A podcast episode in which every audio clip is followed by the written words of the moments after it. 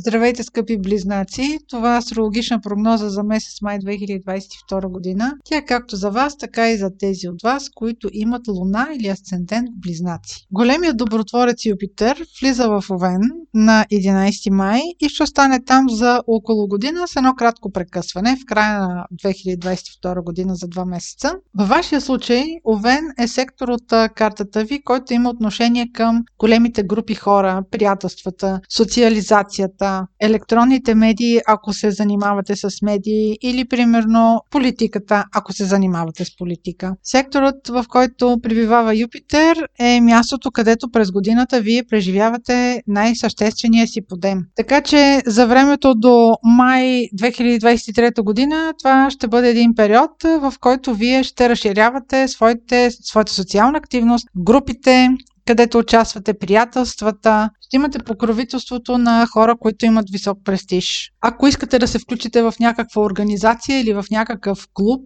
ще бъдете приети. Друго значимо събитие през месец май ще бъде ретроградният Меркурий. Меркурий е ваш управител и за времето от 10 май до 3 юни той ще бъде ретрограден той ще бъде първоначално по-силно усетен от тези от вас, които са родени през май. Ако пътувате на път, подгответе си колата, проверете я. Ако сключвате договори, проверете детайлите, внимавайте дали спазвате сроковете, ако кандидатствате някъде. Меркурий е ваш управител, той не внася големи бели, но особено за тези от вас, които са родени през май, могат за няколко дни да се бъгнат. Следващият интересен момент през месец май е на 16 май, когато ще има пълнолуние в Скорпион. Това пълнолуние ще бъде и лунно затъмнение. Във вашия случай Скорпион е сектор от картата, който има отношение към работата, рутината, ежедневните задължения. Ако имате екип, който управлявате също така. Лунните затъмнения винаги имат по-особен привкус, усещат се по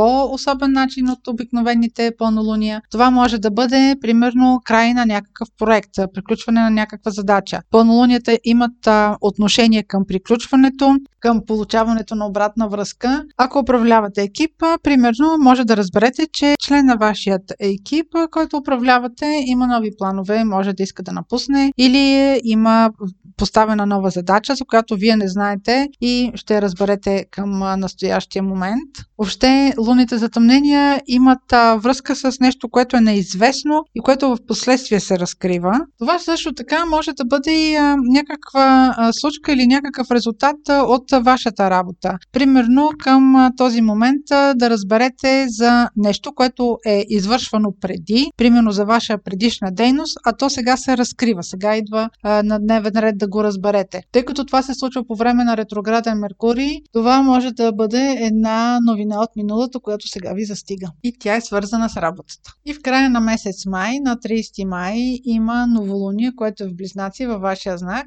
Това новолуние ще се усети най-силно от тези от вас, които са родени около 30 май плюс-минус 2-3 дни. Или ако имат а, около 9-10 градус на Близнаци, Луна или Асцендент. Това новолуние е важно, защото всъщност се случва веднъж в годината и то е един много силен бустер за ентусиазма ви, за плановете ви, за това как а, вие виждате себе си а, поне в следващите а, няколко месеца. Това новолуние ще бъде силен подем за тези, които са родени от вас през а, месец май, защото освен на подкрепата на самото новолуние като чист ентусиазъм, ще имате подкрепата и на добротворецът Юпитер. А, внимателно с розовите очила, може да се чувствате прекалено ентусиазирани. Ако имате нови планове, все пак към момента на новолунието около 30 май Меркурий все още ще бъде ретрограден, така че новите планове ги оставете за средата на месец юни. Това беше прогноза за Слънце, Луна или Асцендент в Близнаци.